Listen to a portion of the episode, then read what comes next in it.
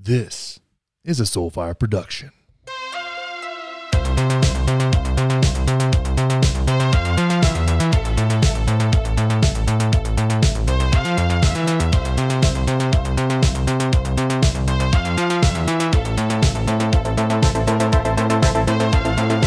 Yo, everybody, welcome back to another episode of Politically Homeless. Glad you're here. What a day. What a day. I almost put out a show yesterday and I was like, no, let me wait on this election in Virginia. Let me just see. And last night, I got that notification and it said, ooh, ooh, this is interesting. Now, we'll talk about it more in the actual show. This is the warm up, this is the foreplay, if you will. Um, but it's not uncommon for the gubernatorial race to go the opposite way of the previous election. The candidate that is the of the opposing party to the the party in power at the federal level usually wins, but Terry McAuliffe broke that trend in 2016. So we're here. Interesting stuff. Interesting stuff. So a lot's going on. A lot's going on. I've been thinking about a lot of things. Um, one is just the perpetuation of this because I said so logic. I heard somebody say that the other day and it got me thinking. This because I said so logic. And this is this is just kind of like um it's it's poor parenting is what it is, right? You can imagine when you have kids and you do the thing, you should always give them a reason. When there's something that they shouldn't do, you should give them a reason. And the worst reason is because I said so. That's an authoritarian authoritarian style of parenting and it's ineffective really. But because we are you know all these toxic relationship patterns that happen from parenting to interpersonal relationships are all playing out on a countrywide level maybe a global level. But for sure here in the united states we have an unhealthy uh, codependent relationship with the medical industry with the media with the government. And, you know, and as far as their leadership, it's just bad parenting, is what it is. Because at the end of the day, children are little adults and adults are big children. That's that's kind of the way it all shakes out. And it's strange and it's odd. And it's like, this is the way it is. These are the facts because I said they're the facts. And I should be trusted. It's a weird deal. It is a weird deal. But it's where we're at and it's worth noting and it's worth laughing at. It's worth laughing at. And one thing that that frustrates me about just people in general is they take themselves too fucking seriously. I've talked about this for years since before I did politics. People take themselves too seriously on the right, the left, whatever, right? If you think that people on the right don't take themselves too seriously, then um, do what I do and make a joke about Christianity and see how many DMs you get and how serious they are. Someone wrote me a novel and sent me a bunch of links to different things. It was odd. And I'm like, man, I'm just making, we're just joking around here. We're lighthearted. It's okay. It's okay. Now, let's go, Brandon. Let's go, Brandon. Has become, it's, it's been compared to uh, cries in support of ISIS. Um, it's got people fired at this point but it's funny and it, it's so hard because the conservatives the conservatives i feel i feel for them i feel for them because they're not funny people like steven crowder for example maybe one of the funniest conservatives out there. Not funny. He's not funny. He may be funny if you're 12 but he's not funny. He's not good. He's a fail. He's a fucking shitty he was a shitty comedian. Now he's like a shitty political commentator commentator who is highly predictable in everything that he says. It's like, oh, he's going to say something offensive. Now, it's not good, right? But they found they found a little nugget of joy in this let's go Brandon thing. And Let's Go Brandon is actually fucking hilarious. The way it all shook out is funny. The NASCAR race, the Brandon guy, uh, the girl that was interviewing him thinking that the crowd was chanting "Let's go, Brandon," and I honestly believe that she really did think that he was saying let that, that, that the crowd was saying "Let's go, Brandon." This I feel the only person I feel bad for in this whole "Let's go, Brandon" situation isn't Biden, isn't the Biden administration, isn't anybody aside from the the woman who got mixed up. And here's why I feel bad for her. Because If you ever do, if you're looking like on on the court, on field reporters, it's super loud. You got crowds cheering, you got people screaming. You've got literal stock cars in her case, r- still running, right? Lots of things going on. She's got earpieces in. She's got producers in her ear. She's trying to ask these questions. She's trying to talk to this guy, and his name is Brandon. And they're saying, "Da na na na, fuck Joe Biden." That whole thing, which kind of, if you think about it, sounds a lot like let's go brandon right? Let's go brandon. Like it's that it's the same it's the typical crowd says a thing right? It can be whatever. It could be what you can just fill it in. You need two syllable word. But yeah the, this fuck joe biden thing and then it, yeah it's it's it's hysterical. And now it's been this just beat to death. But it's funny it's lighthearted. Now the boomers have gotten a hold of it and i don't understand why the libs get so butthurt about this. But the conservatives want the liberals to get butthurt about it, which they do, which leads to conservatives doubling down, which leads to an escalation of liberal bitching, which leads to someone being called a Nazi. It's just, it's so fucking weird. And the more upset and butthurt that the libs get, and I'm just calling them the libs because it's a catch all term, but like the libs get about this let's go Brandon thing, the more, the longer it'll stay and the more merch will be sold. right? And everybody's got Let's Go Brandon merch now. It's like a little ecosystem. It's fucking hilarious. But the thing is, liberals have free reign to call anybody a Nazi or a white supremacist or uh, anti democratic or an insurrectionist. They can call people whatever they want, right? But making a joke about the uh, fuck Joe Biden, let's go Brandon thing is a, it's a, it's a problem. And this, of course, it's been now been connected to white nationalism in some form or fashion.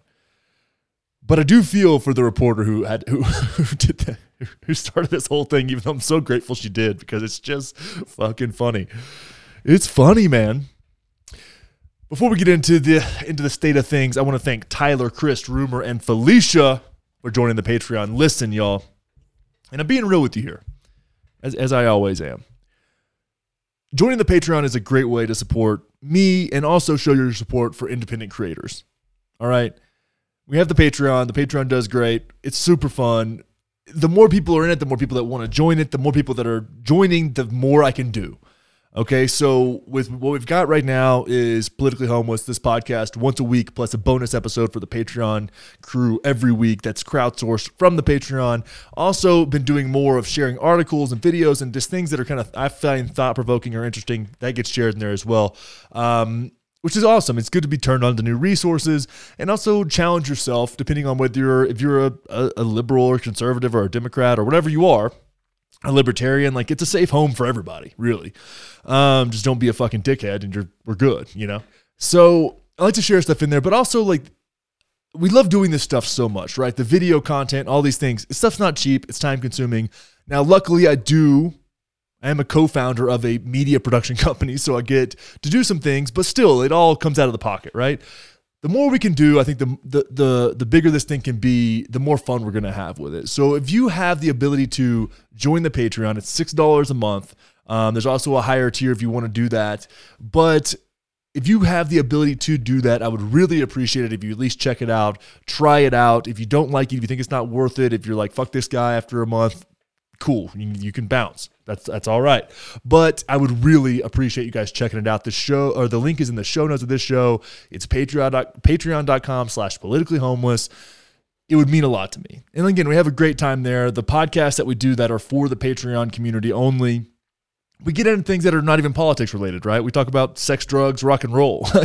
I can do things and say things in there that I can't say out on the public podcast. And it makes it more fun. It really does. But at the end of the day, you know, I, I do the best that I can to support the creators that I um, really enjoy. I mean, Tim Dillon, 20 bucks a month, just because I want that extra episode that gets super weird.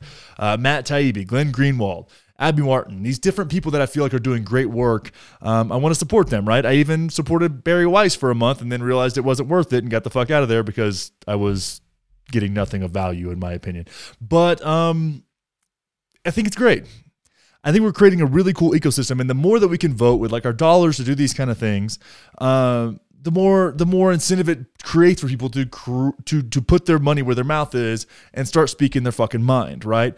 And when you're challenging things like like the common narratives, the, the the the corporate narratives. When you're trying to hold the powerful to account, uh, and do it in a fun way, that's a challenging thing to do because you're you're targeted.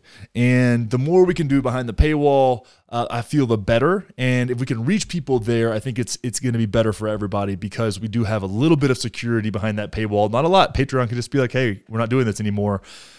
But lucky for me, I'm not like super super intense when it comes to like the the anti-vax commentary. You know, I feel like I take a pretty middle of the road stance on many of these things.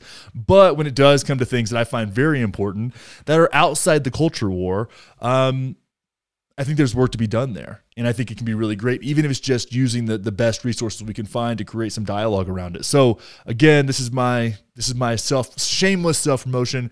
Join the Patreon, patreon.com slash politically homeless. Also, if you don't want to do that, if you're too cheap to do it, I'm just kidding. If you don't want to do that, go on over to the Apple Podcast app and uh, leave us a review. It's super helpful. People take it, you know, more seriously, as seriously as they could should take this show. But uh, leave review and uh, say something nice. Say some nice things for me. I would appreciate that as well. And just share this stuff. Share it with your parents. Somebody said they were sharing one of my videos with their parents the other day, and I was like, ooh, your parents must be cool. And with all that being said, let's do it. Enough rambling for me. We got a lot to cover today. It's time for the state of things.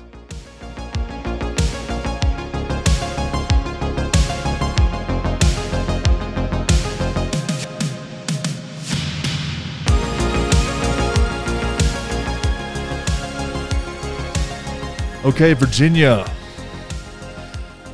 You would have asked me two years ago if I would be giving any fucks about the Virginia gubernatorial race.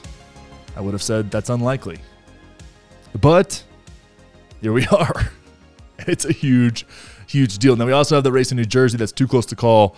Really interesting there. We'll see what happens. That's been a big surprise. I think people really understood that this Virginia race was going to be close, but I think they thought the Democrats would pull it out uh, just because Biden won by 10 in that state. I mean, but he won by 14 in New Jersey, and here we are. Um, but the thing was, this Terry McAuliffe cat, right? This guy ran his entire campaign against Trump. Trump wasn't in the race. Trump is not the president. They ran against Trump, okay? Every ad was about Trump. The Democratic Party of Virginia actually printed out a an, what looked like a an ad or a, a pamphlet, a, a mailer um, for Youngkin, and it looked like it was made by his campaign, right? And it was like t- just all about the Trump endorsement and how much Trump had endorsed him, right? It was actually an ad from the Democrats, right? So they were just trying to tie him to Trump all day long. And then you had Terry McAuliffe come out and say that he doesn't think parents should uh, be telling schools uh, what they should teach, what they can what they can teach their children, which to some extent, I it was poorly said and not very political, but in some extent, to some extent, I agree on that. Right? I think parents should have some kind of influence or at least understanding of what their kids are learning, and if they wanted to have a discussion about that, true. Right? Uh, that would be great. That'd be that it should be good. That's what parent teacher conferences are for, and and uh, PTA meetings and all that other shit. Right? There's a way to discuss this and parents to have influence without complete control over what the public school system does, because some parents have crazy ass ideas on either side. Right? And then you had uh, Greg Youngkin doing this whole his whole kind of pitch against critical race theory and critical race theory being taught in schools. That was a big part. Education became a huge part of this, right? But you've seen this coping within the Democratic establishment, trying to figure out what the fuck happened here, right? And a lot of it has put, been put on critical race theory. And of course, you have two separate narratives. Republicans say that critical race theory is in their elementary schools. Democrats will say that critical race theory is not being taught taught in K through 12. They say that line so religiously that it's clear that it's like that's their that's their line, right? Critical race theory is not being taught in K through 12 both sides, just like both sides have a point that parents maybe shouldn't be responsible for or, or have an influence on every single thing that kids learn in public schools. Also, this critical race theory thing is also very strange, right? Because critical race theory, like technical critical race theory, isn't taught in K, through 12 schools. That being said, components of critical race theory that Republicans are calling critical race theory, which are probably bullshit and atrocious, are being in, uh, are influencing curriculum in K through 12 schools. So a lot of these things are very nuanced, and nobody wants to embrace that nuance and be like, yes. And I've seen some of that on MSNBC, which I found very entertaining. And I only really watch those mainstream outlets when this is happening, and we'll go into that in just a bit. But what you're seeing here is this kind of competing narratives, right? What I think, though, my hypothesis on this situation in Virginia, right? I don't think it was about critical race theory that much. I really don't. That and I don't think it was about education that much. I think this is a this is a, a clear indication that people are fucking fed up with COVID restrictions. That's what I'm seeing here. I mean, I don't think that many people even to, to win this election, right? And we look at the, the numbers, like to win this election, it can't just be suburban parents that are concerned with critical race theory. That's just not that many people. I mean, I know it, it is within that ecosystem, but that's not everyone, right? That's not people that are really that concerned about public. I just can't, I can't buy that. What I can buy is that people are fucking tired of this COVID bullshit and they're over it. They are over it. They're seeing numbers go down. They're seeing deaths being really, really, really low a large percentage of, of the at risk population is vaccinated, which is a win. Great. Good job. Awesome. That's what you wanted. We're good. But it doesn't stop there, right? Now it's 5 to 11 year olds who have a 0.000001 chance of having any adverse uh, uh, reactions from COVID, right? It's not it's not stopping. And people are fucking sick of it. Now maybe that's my own confirmation bias. It very much could be. But what I'm seeing on, on the Democrat side as they try to cope with this situation is they're blaming it on critical race theory, uh, ending the war in Afghanistan, which, as sloppy as it was, ending the war in Afghanistan is the best thing that Joe Biden has done. It's really the only thing of consequence that he's done. And I can't think of anything else positive that's really happened out of that administration, but we still we're still seeing that. Um, and it's it's weird. It's it's really really strange how people are trying to to make sense of this whole entire situation. So let's just play this really quick. So this is um this is Nicolle Wallace, Joy-Ann Reid, and Rachel Maddow trying to explain from their understanding what happened here. When I sort of set out in September to understand where this president was, I, I, I, heard sort of three analyses. I shared this with you guys in the break that he lost independent voters and women around the pullout from Afghanistan. And I said at the time, I thought. So this is notorious war hawk Nicolle Wallace, right? She's never seen a war she didn't love. And of course, she's blaming this whole situation, right? She's blaming this Virginia gubernatorial race outcome on Biden's pullout of Afghanistan. It couldn't possibly be that they act that that Youngkin's campaign actually focused on local issues while Terry McAuliffe made it about national issues, which people are fucking tired of having national issues corrupt their local elections. It couldn't possibly be that. It couldn't be that people aren't really stoked on having their businesses closed down and all the instability created by Democrat COVID restrictions. That couldn't be it. It has to be about the pullout of Afghanistan? Really? Let's continue.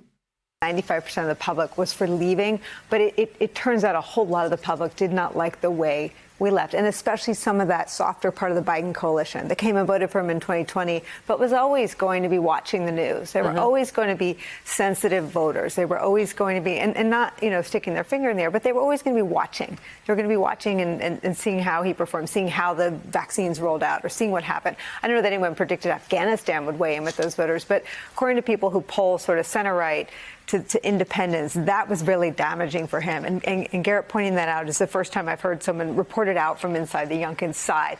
The other piece was this. Uh, frustration about the lack of fire. Why not fight for voting rights? Why not give speeches about? There was one speech given one speech mm-hmm. about democracy. It was beautiful. It was in Philadelphia, but no one's touched it since. Yep. And what is happening in sort of Republican America, it's not just critical race theory. It's it's saying, you know, fraud happened. There people believe there was fraud, so they're fixing it. So, right. so Republican voters think Republicans are never mind that it's fake. That's right. Critical race theory isn't taught. It means something different to voters. They think it is. No, no, no, no, no. Okay. Critical race theory means something different to you, Nicolle Wallace, and to Republican voters and a lot of just other regular people we aren't whenever a term doesn't mean something, it can be used however you want, right? Fox News ruined the term socialism because it doesn't mean anything anymore. Critical race theory doesn't mean anything anymore. Insurrection now doesn't mean anything anymore because it's been used to describe things that were not that. So when you ruin language and then you complain about people misrepresenting language, you were part of the reason that that word is so obtuse and obscure that it can be leveraged in whatever way a, a, person with an agenda needs it to be used. Okay? So, yes, you're not teaching master's level critical race theory to five year olds. We understand that. Okay? Like, we get that. But there are things from that that are trickling into public schools. Not all public schools, but some public schools and that can be problematic. A weird thing with this is that I'm trying to think about what the Republican narrative or what the Republican Republican agenda is around this critical race theory thing because some of the stuff within critical race theory, right? So we can look at like Howard Zinn's um, uh, what is People's History of the United States. I've got it right behind me over here. Um, interesting book, right? Definitely has an agenda. Some of the things that exist within the critical race theory framework are really just inconvenient truths right? That Republicans would like to distance themselves from because they would like for us to have a very uh, patriotically propagandized history class, right? So that's also not helpful either. Let's be honest about our, the history of this nation and understand the power dynamics that were at play and take as many lessons from those, especially as young adults, take as many lessons from those from those experiences as we can and try and understand the the founding of our nation in a very uh, objective way uh, and not try and do some like North Korea uh, doct- indoctrination into uh, patriotism or nationalism in a way that is actually not helpful for kids. So I really get sketched out by this whole like banning critical race theory because then you just put anything that's inconvenient for you underneath that nest of critical race theory because critical race theory doesn't actually mean anything anymore. So when you have two different coalitions of people that have a different understanding of what a term means, it, they're both right and they're both wrong because they're, they're, there's no substance to the terms they're using.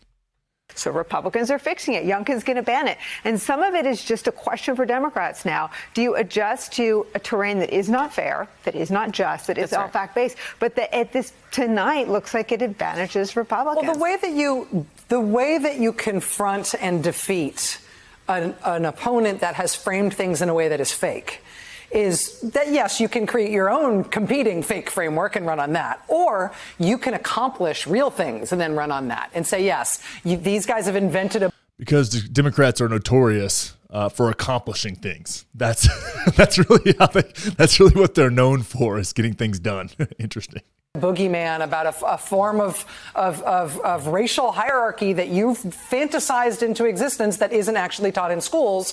But look, you have a child tax credit and you have the biggest climate change legislation that's ever been passed in this country. And we have an infrastructure bill and all of the terrible traffic problems in Virginia are going to get fixed because Republicans are talking about fantasy stuff and Democrats are talking about Who real Who has done? So Rachel Maddow is one of the most uh, disconnected people I've ever heard speak on TV. I mean, what what did you uh, as a as a group here? Let's just kind of think about this. What did you gain from that pile of word salad that just came out of her face? Nothing. I mean, I understand what she was saying because I'm not stupid, but like it didn't. I felt nothing because it, it was just a bunch of fluff. It's disconnected from reality. I live in my own little bubble. You're stupid. That's I mean that, that's really what she's saying there. Whenever you think about that, that's that's what's coming out of her face. Done that successfully ever other than and, in a Sorkin movie. I mean, like, yeah. I've just never seen that campaign. Well, that, I, well, no, no, I'm sorry. I mean, for you, because I think the other alternative is that I think you hit on the word that I think is the most important. It's fight. It's that you not only have to fight for what you believe in, but you have to be seen to be fighting. Yes. And the problem is the only part of the Democratic Party right now that is visibly fighting for people, the base of the party that votes for them. Because, yes, independents are important, but you need your base. And the progressives in the House are the only ones who are showing fight. The, the, Democrats in Texas that walked out and flew and went all the way out of town and flew to D.C. and were like, we're not going to be there. We're walking out of here. Fight. Mm-hmm. If you're not seen to be fighting, the other way you respond to a fake campaign that is racially based is that you uh, need to be seen. Hang on, did she just call? she just called Glenn's, Glenn Youngkin's campaign a fake campaign that is racially based, as if Democrats haven't been leveraging the shit out of race for as long as I can remember. Like, come on, Joy, really? Like that's low, even for you guys on MSNBC. Like that's, mm, that's pretty sus fighting for those same voters. And Democrats, I never saw them fight for them. They didn't fight for um, criminal justice reform. They did not fight for voting reform. Do you, have they lifted a finger to make sure that people of color are going to be able to vote? Fight, and they don't know how to do that and to communicate that we care enough to fight and to actually take risks. What the progressives did, even though they were getting bullied by the conservatives in their party and run over by people like Manchin and Sinema, is they said we're going to hold up this bill. You want this thing so badly, you ain't getting it because we're fighting for the other bill because that's our on substance. We're fighting for something. But you got to show you're fighting. The problem is Fight Biden has a 43% approval rating because they're fighting. And I guess at the end of the day, Democrats have to decide if they want to fight and lose or if they want to reassemble the Obama coalition, the Biden coalition, and the Clinton coalition. That's what people want is to reassemble the Obama, Biden, and Clinton coalition, as if those th- those those three men have really provided for the working class of America. That's that's the that's the framework that Nicolle Wallace views the world through. That we need to reassemble the Obama, Biden, Clinton, Clinton, Clinton. Remember the last time we had Clinton on a ticket? Remember what happened? 2016. Were you guys there? You're gonna reassemble that coalition because they really show up for you. That woman lost to an orange game show host who talked about grabbing women by the pussies and still won. You want to reassemble that coalition. Fantastic. Great plan. You should be a Democratic strategist, Nicolle Wallace. Which were winning campaigns. But I, isn't Although, the problem that part of the, the Obama coalition, unfortunately, you know, are there are a lot of Americans who don't want to deal with the history. They don't want to deal with it. And they might have voted for Obama, but they're in that coalition too. But when confronted with the opportunity to say, who really was Thomas Jefferson? They don't want to. And so they'll leave the coalition in a heartbeat. The people who stay with you are your base, and they don't think you're lifting a finger for them. Yeah. So it's hard. So that was all code for uh, there's a large number of Obama voters that are racist. So to convince them to come out and vote. All right. So there's that. That was them trying to figure this out, which says a lot, right? Now, this isn't the sexy stuff you're going to see clipped and put up, but I wanted to see like, this seemed like a very genuine moment of them trying to sort out what the fuck was going on. Um, while it was happening. Now, then we had this little bit of genius here from Van Jones. Now I want you to just to really listen in on this and hear what he has to say. This brief moment of beautiful clarity from our boy Van Jones. I think that I think that the Democrats are coming across in ways that we don't recognize that are annoying and offensive um, and seem out of touch in ways that I don't think show up in our feeds when we're looking at, at, at our kind of echo chamber. And I think that this is a message here. There very much is a message here, Van Jones. Now, if you are left of center, okay, if you traditionally report uh, supported Democrats, this is the best thing you could have hoped for. The absolute best thing you could have hoped for because you have a year to the midterms. All right. And what might happen from this is that they may do a, a, a little post mortem here, which I'm assuming they will be doing because they're all going to be freaking the fuck out, and say, hey, we're going to say publicly that it was critical race theory and this and that and the other thing, and we're going to, you know, just hang little shiny things over the place so you, people are distracted like we always do because at the end of the day, most of these media companies are mouthpieces for the CIA, and we're all being misled down these dark rabbit holes um, because our well being is not of any concern to them. But in the backroom conversations, they'll go, it's pretty fucking clear that the way that we're handling COVID is not popular, not working, and not helpful for us to win campaigns. And the only way that you will get the attention of the Democratic Party is if they lose elections.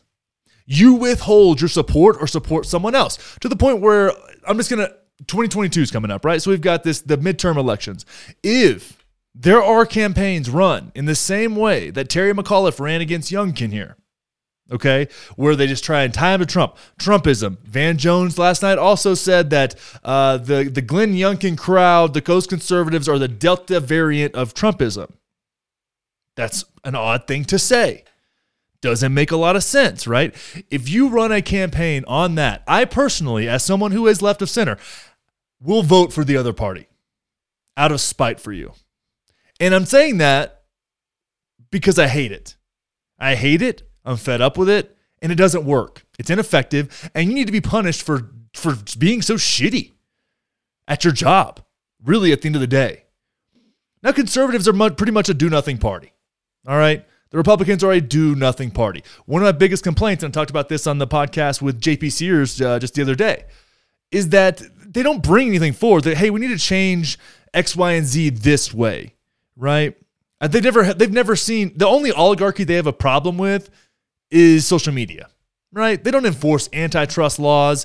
We have situations where I mean antitrust laws just get shit on constantly, and that's a lot much of that has to do with the conservatives. Right? So that's frustrating to me because I think if to, to have robust competition in a country, you need to enforce antitrust laws feverishly and err on the side of antitrust first, right? Not corporate interest first. And we're that was the biggest issue with the Supreme Court is that you have a bunch of these people now. You have a majority of corporate lackeys in the Supreme Court that will not uphold antitrust laws. So that fucks over the working class of this country. Okay, I do not like conservatives. That's one of the reasons why. That is a substantive reason. That is not a culture war reason. It has nothing to do with critical race theory or racism at all or any of this other bullshit, right? Because at this time, like the only real culture war issue that's that can actually be influenced by conservatives at this, at this point is abortion. That's it.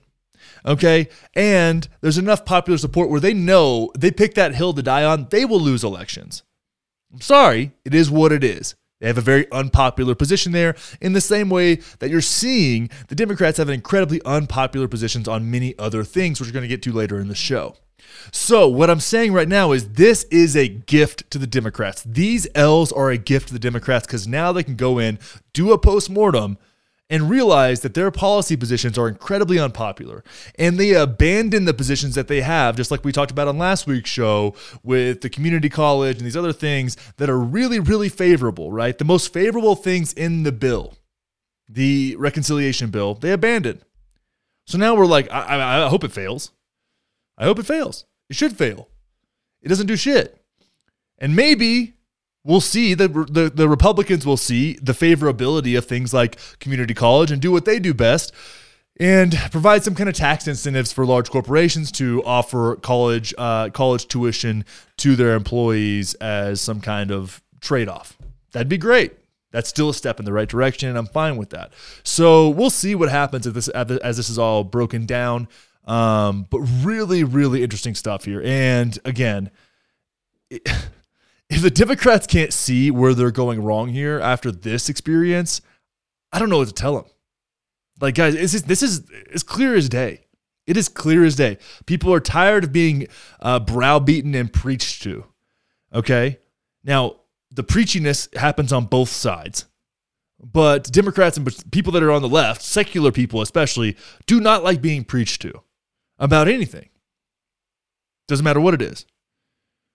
From Jesus to vaccines, doesn't matter. Don't like being preached to. Okay, don't like being told how how I'm how you know finger wagging, calling me a sinner. Like that's not regardless of what it's the sin of being unvaccinated or the sin of not thinking that Jesus was the literal son of God, right? Don't like it. We don't like that shit. So with this whole thing, we gotta understand. Okay, that's that, right? People want to be able to go to fucking work. People don't want their kids wearing masks in schools. That the masks in schools was caused a bigger turnout than critical race theory. I will put every dime that I have on that bet. That's what it is, guys. We can do the song and dance that it's all these other things, that it's the Afghanistan withdrawal, that lost of like, give me a fucking break. Maybe the defense contractors in Virginia that maybe that swayed their vote, but I can't imagine that going much further than that.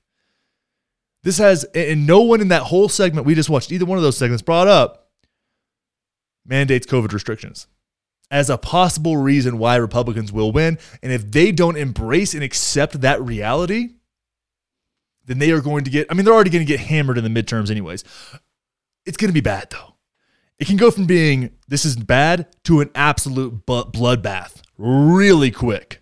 And that's where it's headed if these motherfuckers don't wise up. Today's episode is brought to you by a couple of just badass companies. They're just great. I mean, they're look at these companies. Before we even get into the ad reads, these companies are showing up and supporting independent content. Thought provoking content, as we all know, what that's exactly what this is. It's a beautiful thing. These these companies put their money where their mouth is, standing up for free speech and free thought. You gotta love it. First company I want to bring to your attention is one that I brought to your attention many times before. Many times before, Element, created by our friends over at Elemental Labs. Okay, now, now Robb Wolf is the co-founder of this company. Let me just tell you a little bit about Robb Wolf. He's a revolutionary. I might as go as far might go as far as to say he's a messiah of health. Back in the day, he had us all asking, where does your food come from? Hmm? Where does it come from? What's it eating? How is that impacting you? Really just just breaking the mold for what health could be. That's Robb Wolf. And they came together and created this. He said hydration is not being served correctly. An element was here to bridge the gap. Magnesium, electrolytes, salt, no sugar, but delicious somehow. Is it witchcraft? Is it some Hogwarts level shit that made that made element? I don't know. But I know you need it. I know your dehydration needs to be addressed. Cause you're thirsty, girl. And I can tell, I can feel it. So why don't you go ahead, go ahead and do yourself a favor. Go over to Drink Element, D-R-I-N-K-L-M-N-T dot com slash wanders with an A, wanders. And get yourself a variety pack for five bucks. All you gotta do is cover shipping. Five bucks. Variety pack. All the best flavors. Watermelon, citrus, the good shit. Lemon habanero. It's the move. Now that lemon habanero is um it's a special one. Real special. You mix it strong with a little bit of tequila. Mmm. There we go. Now we're talking. Watermelon, I just always reach for the watermelon in the morning. I don't know what it is about that delicious watermelon flavor that makes my day feel so much better from the from the jump. From the jump. Element is here for you. Get yourself that variety pack and go ahead and throw in a few other things, you know? Grab yourself some watermelon. Some citrus is a, is a classic. It's getting to be wintertime now. They got a chocolate flavor that's really good, mixed up, warm. Get your kettle going. Wait till it goes whoop, and when it does, dump it in that chocolate element and mix it up. Let me see what you, let me see what you think about that. You know what I'm saying? Let me see what you think about that. Let me see if that curves your late night cravings. I know it does for me. I know it does for me. Do it. Drink Element, D R I N K L M N T dot com slash wanders. Now, as we continue talking about things that make your day slash life better, let's talk about CD, CBD for a second. Now, there's a lot of CBD companies out there just throwing money at podcasts. I get it. You hear this shit all the time. I understand. But cured nutrition is a little different. They're cut from a different cloth. Okay? Now, what I'm looking at right now on their website is their daily dose bundle, which I thought was a good representation of all the things that they do. Now, not only do they have full spectrum, incredible, high quality CBD, not only are they a local Colorado business, all right, they also mix in and blend in some other things that are really good for your cognitive performance, your gut health, nutrient absorption, reducing bloat, stress resilience, stimulant free energy. I mean, come on. Come on.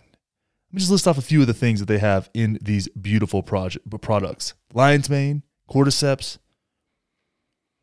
Gotu Kola. I don't even know what that is, but it sounds natural and incredible for you.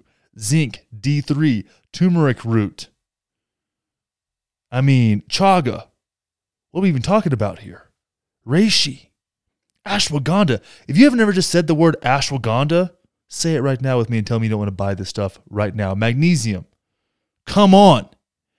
Come on. It's beautiful. They also have a beverage, a sparkling beverage with some goodies in it too. You should check that out. They got dog treats, dog CBD. They got bundles, they got sample packs. They've got everything you need. Okay? That element cured combo is a one two punch to make your life a little better. You're welcome. Go to curednutrition.com. Put in com- promo code homeless, and you know what you're going to get? Do you know what you're going to get? 10% off and free shipping. The more you spend, the more you save at curednutrition.com. Promo code homeless. Your dog needs it. You need it. I took the Zen. That's their nighttime formula last night. I Got a little stressed. And then this election stuff happened and all this stuff was going on. And dude, I slept last night and woke up feeling like a champ. I mean, it's it's 5:30 right now where I'm, as I'm recording this, right after I get done with the show. I do the ads after the show. I don't even know where the day went, dude. I was just in it. Distinctly different than how I normally feel throughout the day. I usually hit a wall about 3 p.m. No, dude. And the only thing I changed was a little bit of this. Cured CBD does an amazing, or Cured Nutrition does an amazing job with their products. They are high quality, they're beautiful. Check it out, guys. CuredNutrition.com, promo code homeless. Support a great company, small business, employs people here in Colorado. Make it happen. They got a beautiful family, really great people. Like, this is the kind of company that you want to support, and they support this show, which means they support independent creators, free speech, free thought, and people like you, which is what really fucking matters. Now, let's get back to the show. All right, let's just continue in the same vein here. Uh, we got this bit, this polling from NBC News, really, really funny stuff. The political environment looks like 2014, and that is scary for Democrats. So we got Chuck Todd here. We'll just skip this. We'll just listen to what Chuck Todd has to say because this is super, super revealing. Um, what do you got for us, Chucky? Okay, gonna load for a second here. There Good Sunday morning. Happy Halloween. We have a brand new NBC News poll out this morning that's filled with some scary news for the Democrats. The overarching message Americans have lost their confidence in President Biden and their optimism for the country. At least they have right now. Just 22% of adults say we're headed in the right direction. a shocking 71% say we're on the wrong track. And that includes a near majority of Democrats who are saying that. President Biden's Ooh. approval rating stands at a dismal 42% versus 54% who disagree. 12 points underwater. 12 points underwater. And a near majority of Democrats saying we're headed in the wrong direction. Holy shit. Believe it or not, just two months ago, Mr. Biden was in positive territory 49% approving, 48% disapproving. So, what's pulling down the president's numbers? Well, look at this set of numbers. Just 37% say he has the ability right now to handle a crisis versus nearly a majority who say he does not. 37% also say he's competent and effective as president. 50% disagree with that description. What's more, Republicans believe. Can you imagine? Can you imagine believing that Biden is competent and effective? Biden is a lot of things, right? But it's sure as fuck isn't competent and effective. Those are two are those adjectives. I think so.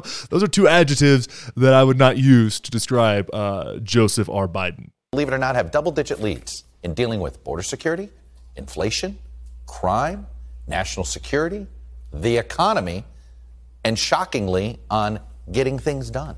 So that's a really vague one, the getting things done. But let's look at this border security, Republicans plus 27. Inflation, Republicans plus 24.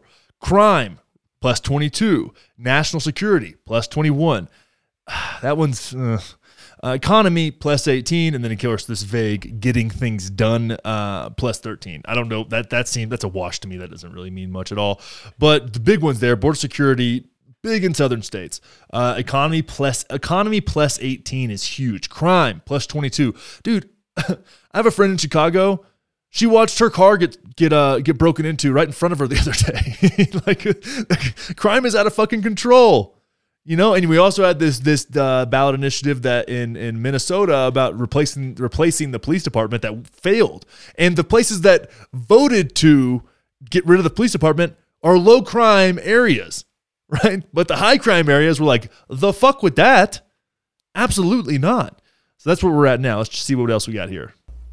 Democrats hold generally smaller double digit leads on dealing with climate change, the coronavirus, education, and abortion.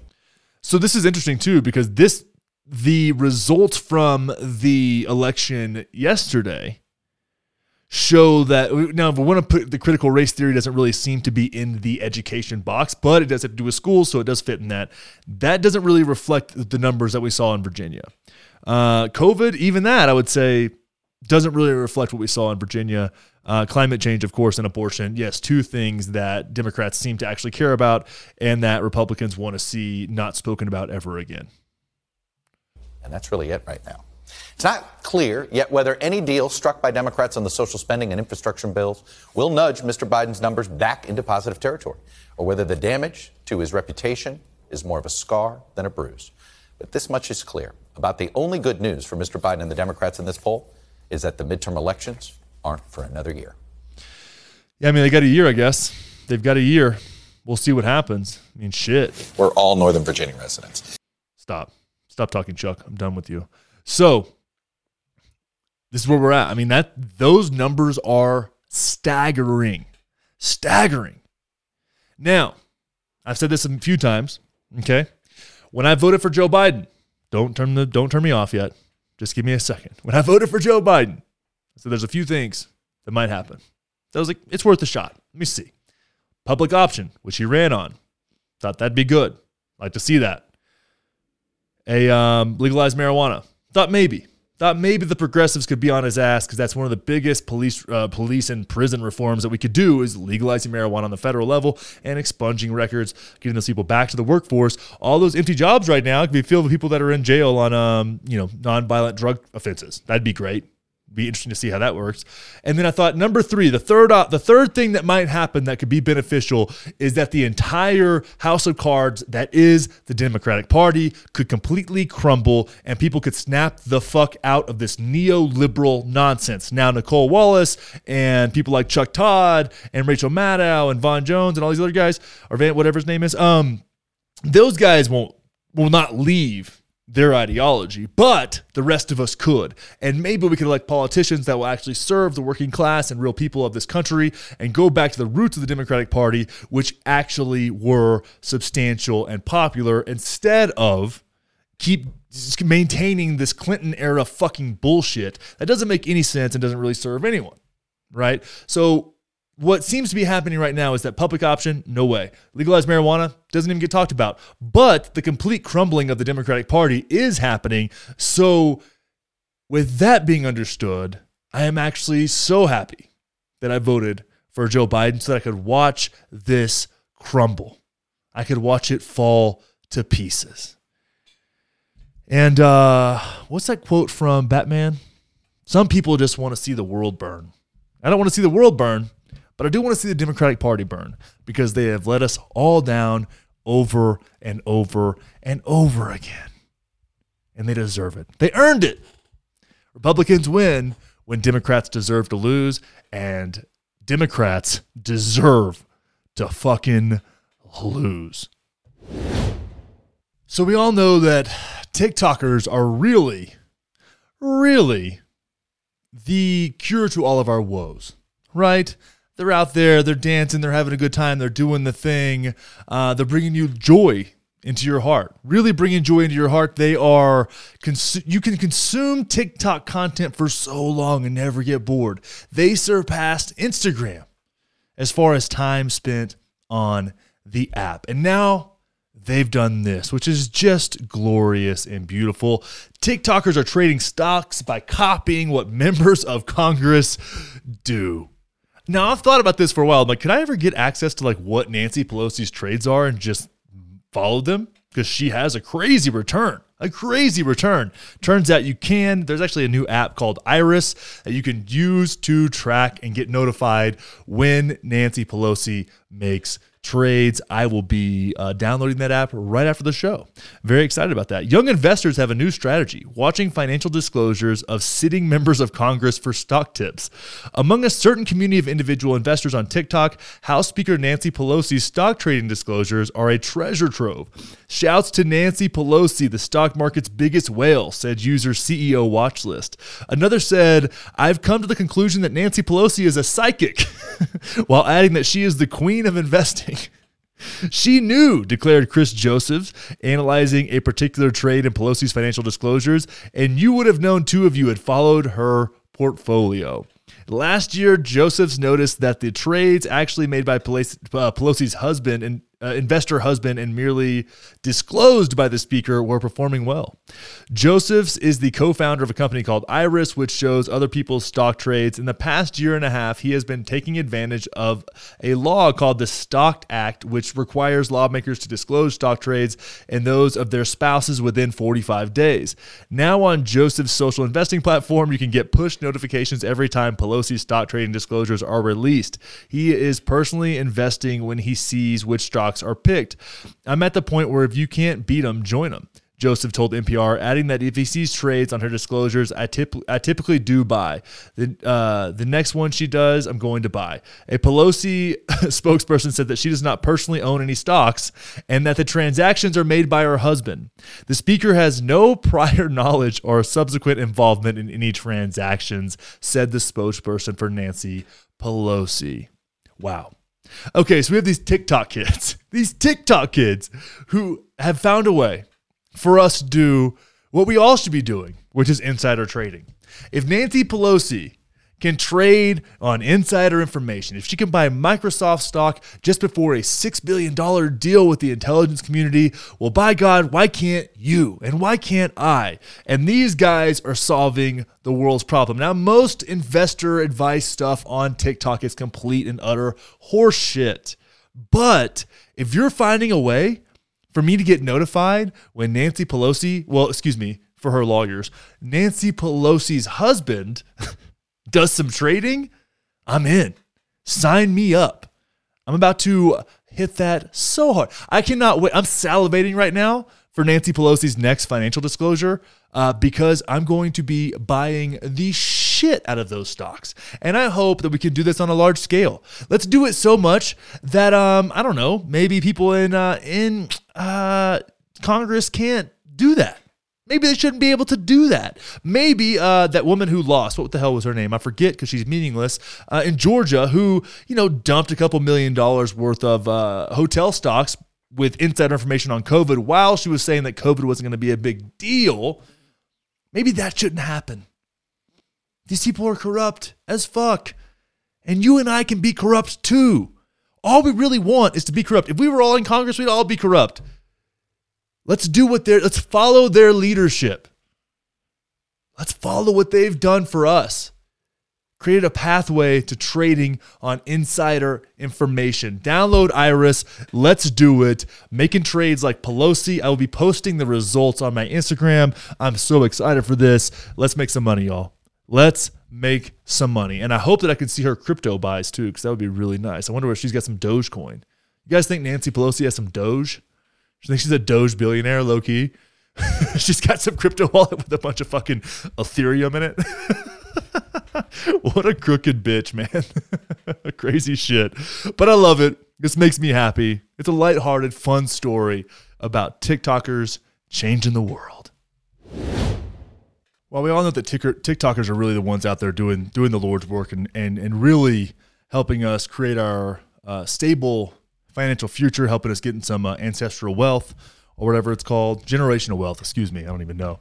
I'm too poor to know. Um, but we also we know that's happening. We also know that the defense industry, right, the military contractors are really in that business to take care of us, to make our lives safer and easier. And that's why I wanted to bring uh, bring this to your attention. This is from a defense contractor called Thales or Thales. Uh, Thales. They say it a weird way. It'll say at the end of the video, but they've got this this really beautiful idea that I think um, could really revolutionize the way that we are surveilled and controlled, um, which I am in full support of, one thousand percent. So let's jump in here and see what these guys have to say with their new creation, digital ID wallet. Hello, everyone. Meet Lucy student in psychology, and me, her digital ID wallet issued by the government to offer a wide range of identity services. digital ID issued by the government. in fact, I'm a handy way of proving and protecting her identity both online and face to face. Let's have a closer look at what I can do. I can help governments to better communicate with citizens. Right now, I'm reminding Lucy So they can let you know that you are not allowed to leave your home. That's that's the kind of communication we're talking about here. Lucy of the appointment she needs to schedule for her mandatory vaccination. For her mandatory vaccination. like it seems like satire. Let's just listen to that again. I can help governments to better communicate with citizens. Right now, I'm reminding Lucy of the appointment she needs to schedule for her mandatory vaccination. Time to go to her exam. Lucy is a bit stressed out. I'm here to make it easy for her to prove she is the right candidate, with a quick and secure connection between her phone and the examiner's.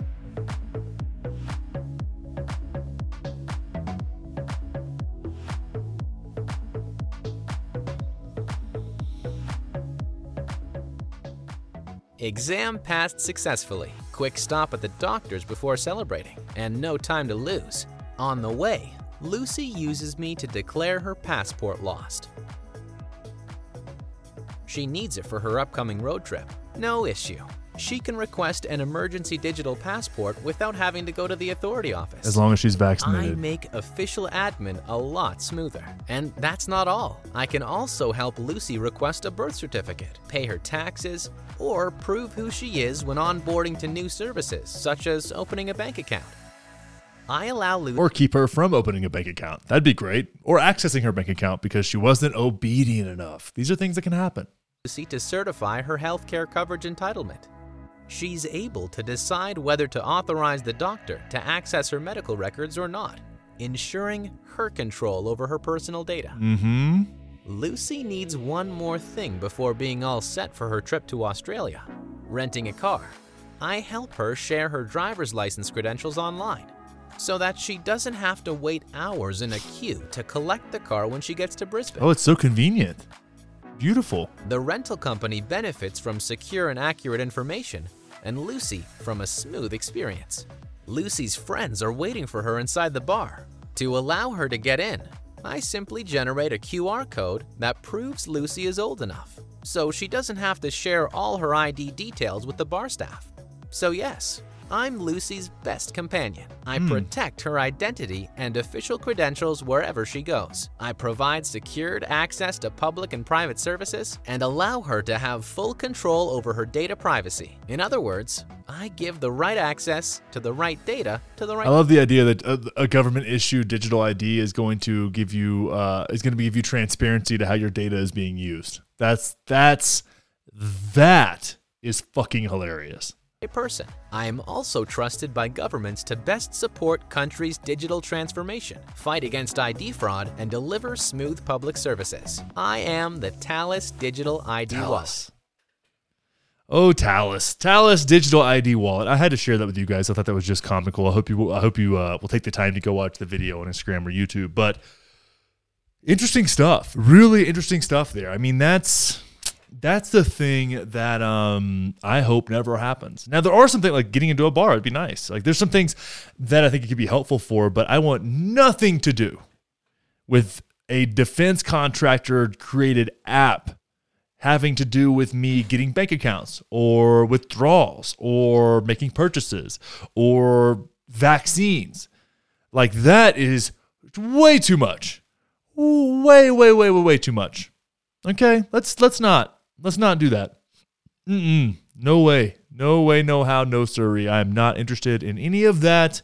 It's terrifying, and I'm not looking forward to the digital revolution. Maybe you are, maybe I'm wrong. A lot of people weren't freaked out by this. Some people are. You let me know what you think. Now it's time for that beautiful part of the show where I give you something to think about.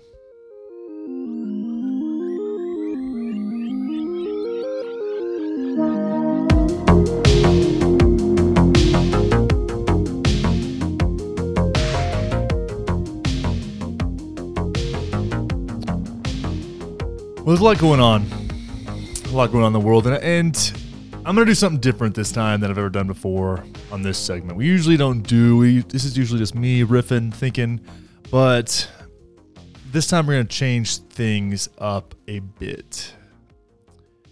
because Glenn Greenwald tweeted something the other day, and I've been trying to stay more in tune with what's going on in Twitter, even though it's it's not real, but it does influence life more than uh, I think any of us should be comfortable with. But he says here, this is a response to um, this man on Nicolle Wallace's show, who's gotten a lot of airtime on our show today. This is probably the most we've talked about Nicolle Wallace. says Biden's approval ratings are plummeting because he's not talking enough about one sixth and not exploiting terrorism enough in the way Clinton and George W. Bush did. According to this guest on Nicolle Wallace's show, Wallace is an expert at exploiting terrorism, so maybe she can help. So I want to play this clip here and then we're going to discuss a little bit of, of what the actual substance and what we want to think about um, from this could be. It shouldn't all be on the 1 6 Commission. It should also be on the Department of Justice. Why isn't Merrick Garland screaming about this every single day? Why isn't the president screaming about this every single day, at least from a symbolic standpoint? Nicolle, I, I, can tell you before we even get even to the specifics of this, this is also, believe it or not, in a larger macro political sense, this is also why Biden's numbers are where they are. Those people who voted for him, those Americans who actually believe in this country, believe in democracy, including people who didn't vote for Biden but are certainly not insurrectionist terrorists, they feel like they got punched in the face on January 6th. They absolutely do not. Like it was embarrassing. January 6th was embarrassing. Um, and I like how he said the people that didn't vote for Biden but that aren't insurrectionist terrorists. Like the way that this is being used is quite insane. Let's continue. They saw the whole country get attacked. And they want a president who's going to fight back. They want a president who talks about these terrorists the same way that we heard George Bush and Bill Clinton talk about terrorism for 20 years. So we can talk about domestic disgruntled idiots in the same way that we talked about foreign disgruntled people who uh, hated us because we blew up their fucking homes? Like, is that so? We need to villainize domestic terrorists in the same way that we villainized and created more terrorists in the Middle East. Is that so? What like what are we doing? That didn't work out too well. I don't know if you saw the way the Afghanistan war ended, but that didn't seem to work out very well, did it? It seems like maybe when we backed um, the Taliban for our own ends, we created a monster there. And it seems like uh, by relentlessly bombing that part of the country or that part of the world, we just created more terrorists. So you would like for us to treat the domestic, uh, in your opinion, terrorists the same way so that we can then villainize them and create more of them. Is that is that how we're going to do this? That that seems like a, a, a poorly thought out plan, my friend. They want to hear that about these people. It seems like they're being treated with kid gloves. And a lone committee that has limited power, that's hamstrung by, by basically a whole bunch of Benedict Arnolds on the Republican Party, wow. is not going to be enough to keep us safe. There is nothing right now. Um, will say that the only person who did die on January 6th uh, that wasn't from some kind of heart attack slash stroke or taking too much Adderall was one of the uh, right wing extremists who got shot in the neck. Now, should she have been doing that? No, she probably should have stopped when the cops told her to stop, in the same way that all conservatives say that about anybody else who gets shot by the cops. But I don't think uh, there was a threat to that many people's safety. Now, if they would have come across an AOC in the hallway, it could have got sketch for sure. But I, I don't see it being as dramatic as what as what this man seems to believe it to be other than perhaps you know the, the, the lone efforts of, of a couple of Capitol police officers, there's nothing right now to keep Josh Hawley from you know taking the chains off the back door and letting people sneak in like a high school shooter. Okay, so now Josh Hawley, a member of Congress, is going to let insurrectionists into the Capitol um, like a high school shooter. So that's that's a thing that's being said, in which this man has said that came out of his mouth on MSNBC and with zero pushback. Interesting. I mean, that, that's essentially what we're looking at right now. And so that's why people are legitimately concerned about this. And I'll, and I'll close with this because I also think it's important. As Frank points out, you know, people were concerned about constitutional rights. No, these people were concerned about getting fired. They don't care about our democracy. If they did, they would have been more serious about this. And I swear, I don't hear anybody getting that concerned about constitutional rights when they're knocking black people's heads up against the wall for fighting for rights and justice. Okay. So here's what we're going to talk. Uh, the reason I played this, and, and to be completely honest, like was didn't think this through that much because this is just this. I had such a visceral reaction to this video And what I want you to think about, the reason that I broke the standard and played this, is we're being sold two different realities by two different groups of liars. That's the way, in my opinion, this thing should be properly framed. There's no pro freedom party, there's no pro democracy party. Those things are fantasies that you're being told, okay? We're being sold two different versions of reality. We're being gaslit by two different groups of narcissistic assholes. Oh, this guy thinks that anybody who was at the Capitol on January 6th, well, that was dumb and again, incredibly embarrassing, a black eye on our nation, a terrible thing. He wants to equate them. He's probably one of those people who thought that January 6th was worse than 9 11, right? Which is absurd on its face. We hear this line. Matt Taibbi just wrote a post about how the term, like, the greatest threat to our democracy since the Civil War has been beaten to death by the right and the left. It's a lie. It's bullshit. It's not true. It's hyperbolic. It's for your eyeballs and for the ad dollars, not to deliver you any kind of reality or any kind of truth. That's not what this is. So, what we need to think about is how we can avoid buying the more convenient lie. That's what much of politics is. Which lie is it more convenient and validating for you to buy? Because you're being sold two, right? And there's a path. There's very clearly defined paths for those two lies. You can do it. It's easy. There's not very much resistance when you're walking on the path. To be politically homeless means you got to pull the machete out and get wild. You know what I mean? Make your own trail a little bit. Get curious. But it's harder. Takes a little bit of work. Takes a little bit of commitment. Takes some in, some integrity, right? You're not going to make millions of dollars. Yet, anyways. But when we analyze our own lives and think about the way that we pursue truth, it's not a partisan situation. It's not a it's not that cut and dry. Okay, capital T truth is a very rare thing to find. But when you have a lot going on in your life, and I understand many of us do, many of you do with kids and work and these different things that that that can be distracting. Sometimes the the the, the lesser of two evils is the right path. It feels like the right path. And I think that people leverage convenience in a bundle with uh, a bunch of fucking bullshit. And take advantage of your lack of bandwidth because you have a real life to make you a pawn in their game. And we all do it. I do it. You do it. There's no, there's no, this isn't a judgmental segment here. What we can do is become aware of it